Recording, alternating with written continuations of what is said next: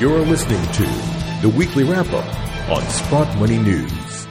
Well, greetings once again from Sprott Money News and SprottMoney.com. It's Friday, October the 12th, and this is your weekly wrap up. I'm your weekly host, Craig Hemke, and joining us this week once again is world traveler Eric Sprott. Eric, welcome back. Hey, Craig, uh, great to be here. Uh, that's a tough trip going down to Australia and back, but uh, it looks like uh, everything's uh, on the up and up here. So I was happy to go there and uh, happy to chat about things. Well, I tell you what, are, are you drinking coffee or is it cocktail hour or what is it uh, for for you at this point? No, it's coffee. Coffee. I'm back in the Eastern Time Zone. So. Okay, all right. And, and even if it, even if it was the cocktail hour, I'd never admit it to you. Good point. Good point. I don't hear any ice cubes jingling in the glass, so I guess all right, we're okay. All right, hey, right. before we get started, as we always like to uh, point out uh, before we begin, uh, Sprott Money, great place for anybody that's stacking metal or looking to store metal. And we do have two brand new exciting offers for all of our listeners here this week a uh, one ounce Royal Canadian Mint gold coin and a one ounce Royal Canadian Mint silver coin. Very special prices. Gold maple leaf as low as thirty nine ninety five US over spot, and that silver maple leaf can be purchased as low as $1.85 over spot. Great deal, amongst other great deals that can be found at sprottmoney.com or simply call us at 888 861 0775. Eric, what's fun after yesterday, that spot price is up almost 2% for the week. Uh, 3% yesterday. Best day yesterday, Thursday, for the gold price since the uh, reaction to Brexit, which is now two and a half years ago, June 24, 2016, was the last time we had a day even remotely like yesterday. How you feeling this week? Well, obviously, yesterday was a great day, and uh, the fact that, well, the, the things that really please me, you know, I've never been much of a believer in the stock market here, that I think it's kind of up on air. So uh, to breathe a little reality in the stock market is always uh, somewhat appealing to my uh, sort of logical process of what should happen here, and the, and of course the fact that that gold rallied while all other assets were getting crushed. And I would include that, as you know, we talked many times about the bond market that's been crushed this year. Now the stock market's getting crushed. Uh, I, I, I found it very interesting that Bitcoin was down apparently 5%. Gold was up uh, almost 3% in the futures. Uh, the stocks were up over 7% on the day. The UE's now up something like 18% in a month Yeah. uh, which is the sort of thing that we we expect. You know, that when it when it goes, it really goes fast. Um, now, whether or not it's sustainable, you know, we we're going to have to play this one out. I mean, it looks like it's broken out of its April to October downtrend here. Um, uh, support, I think, is around twelve fifteen, something like that, and uh, we're trading at uh, twelve twenty two. So uh, we're in pretty good shape here. Uh, silver has been a bit of a laggard relative to what you might have expected, but uh, generally, the fact that the stocks are weak and people immediately ran to gold, and and not just the price changing, but the um, even the ETFs. I think they took on something like almost nine tons of gold yesterday. Uh, so that's a very encouraging development here to see all of that happen uh, almost overnight, and let's hope that it's sustainable. Hey, I want to ask you just your opinion on something. Um, it, it seems too that there's kind of a sea change. Yesterday, you mentioned gold going up so dramatically. I mean, again, best day in two and a half years. And there's this uh, something that really we've never seen before. You know, President Trump, for all his bombastic uh, Twitter remarks and everything else, all of a sudden is coming after uh, the Fed and coming after uh, the head of the Fed, Jerome Powell, uh, and insinuating that you know he doesn't want his stock market and his economy ruined by higher interest rates. We've never seen this before, Eric. Do you think that kind of rhetoric could have any impact on change, uh, forcing the Fed to kind of change course and alter their plans? No, I don't think the rhetoric does. I think the action in the stock market does, though. Yeah. Uh, you know, if the market continued to sell off here, there's no doubt that the Fed will react to that. I mean, if if people are worried about you know the next hundred basis point move, having seen already what the most recent moves have done to housing and auto sales, which has been very negative. Yeah, I think the Fed um, is for sure will react to a further stock market decline, and it, they might even react to a, a decline if it continues overseas, because the overseas thing, and particularly now Asia, which came apart uh, during the middle of this week, uh, is starting to have an impact on our market because you can't have, you know, the, the markets for 90% of the world's population is crashing and one market not crashing because uh, people have to sell things, and when there's liquidity, you sell the winners. Okay, so lots of people own lots of uh, U.S. stocks, and if all the European stocks or all the Asian stocks are down, they're going to be leaning on uh, on their U.S. positions. So the Fed has to be very cognizant of what's going on around the world, and I think what's going on around the world is these rates are starting to hurt, and we saw it reflected in, in the yields, of course. But not, and then once once the uh, the yields go up, I mean the whole um, precedent for for valuations of stocks and houses and other things going higher is pulled away from you. So things start falling down, and you can get into a bit of a crescendo. We saw that in the last two days with markets down, I guess, at their extreme, something like uh, 14 or 1500 points in two days. That's pretty shocking. So, yeah, the Fed will be standing by, but I don't think uh, Trump's comments per se will be taken too seriously. But you did mention the, the mining sector has rebounded, and that was certainly encouraging yesterday. I'm not sure if it was short covering, a whole bunch of new money coming in, or both. Uh, but even things like the GDX and the GDXJ came bouncing back along uh, with the uh, the entire index, the HUI. Is that typically yeah. how things turn with a big big uh, jump up like that, well, a big rally in a month?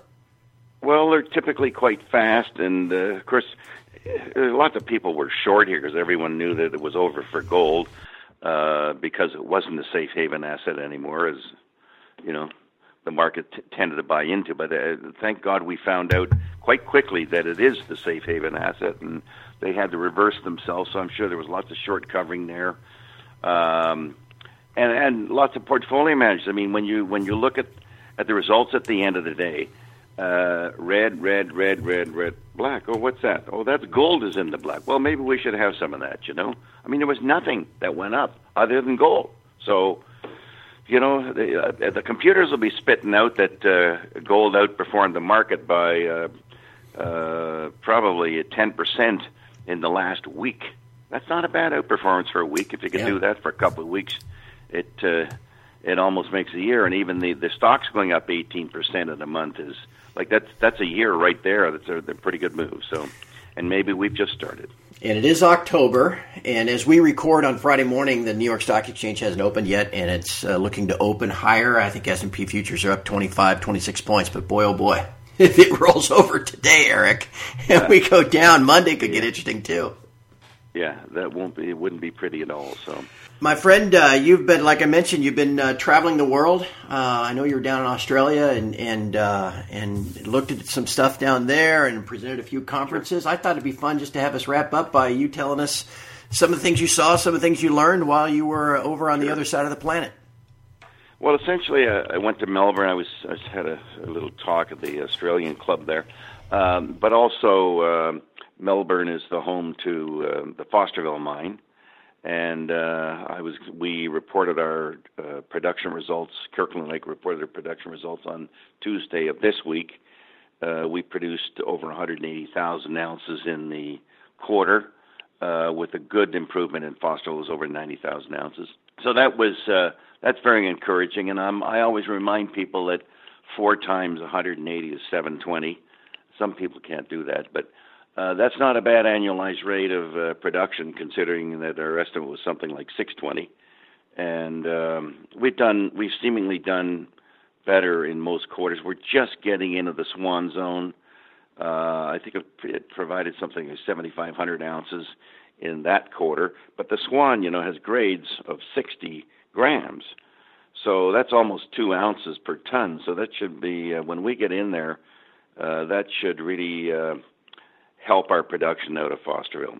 And so things went well there. I, I, I was very pleased with uh, Kirkland stock going up over 11% yesterday. Uh, but it makes me harken back to some something and why the stock got so low. I mean, when it was taken out of the GDXJ because its market cap went too high, uh, in other words, it was too successful. Uh, the, uh, the the GDXJ announces that on a certain date they'll be disposing of their position in Kirkland Lake. Now, I, I find it kind of ridiculous that one of the things that we all know about the market don't even show your order on the floor because there's about 50 guys that will try to front run you on, on just in a minute's notice. Well, give them a month's notice that you're going to do this trade a month from now, and you got everyone piling on. And I think uh, Kirkland suffered by that. So I question the whole structure of the ETF. I think they should change it.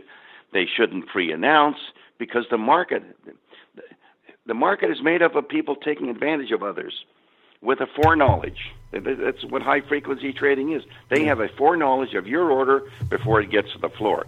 Well, imagine if you give them a one month's uh, foreknowledge of something. That it, I, I, so I think it caused Kirkland to be oversold, and I wasn't surprised to see it bounce back. But anyway, things are great down there. I also visited the uh, Beta Hunt mine that's owned by uh, RNC Minerals. Uh, that's the one that uh, where they came out and said they they think they'll find thirty to thirty five thousand ounces in the Father's Day vein. They've subsequently come out and said it looks like this thing extends quite a bit further, uh, but there's no tangible uh, results uh, going along the uh, sedimentary structure uh, that they have found more yet. Not that they've drilled it, by the way, so we can't expect anything yet. But I just, if this comes together, that there is a lot of structure to be mined down there. I mean, they have eight kilometers of structure. The zone, the sedimentary zone goes through the whole eight kilometers. We don't know how well it will be endowed. I mean, it's not going to be like the Father's Day vein, but because that would just be impossible that something would be that great uh, it, it, it was unheard of the uh, the amount of ounces they pulled out of there in such a short time. So we'll have to stand by and see if they can uh, uh, do a little drilling and then prove that this thing will have multi-ounce uh, potential along the strike of that periodic zone.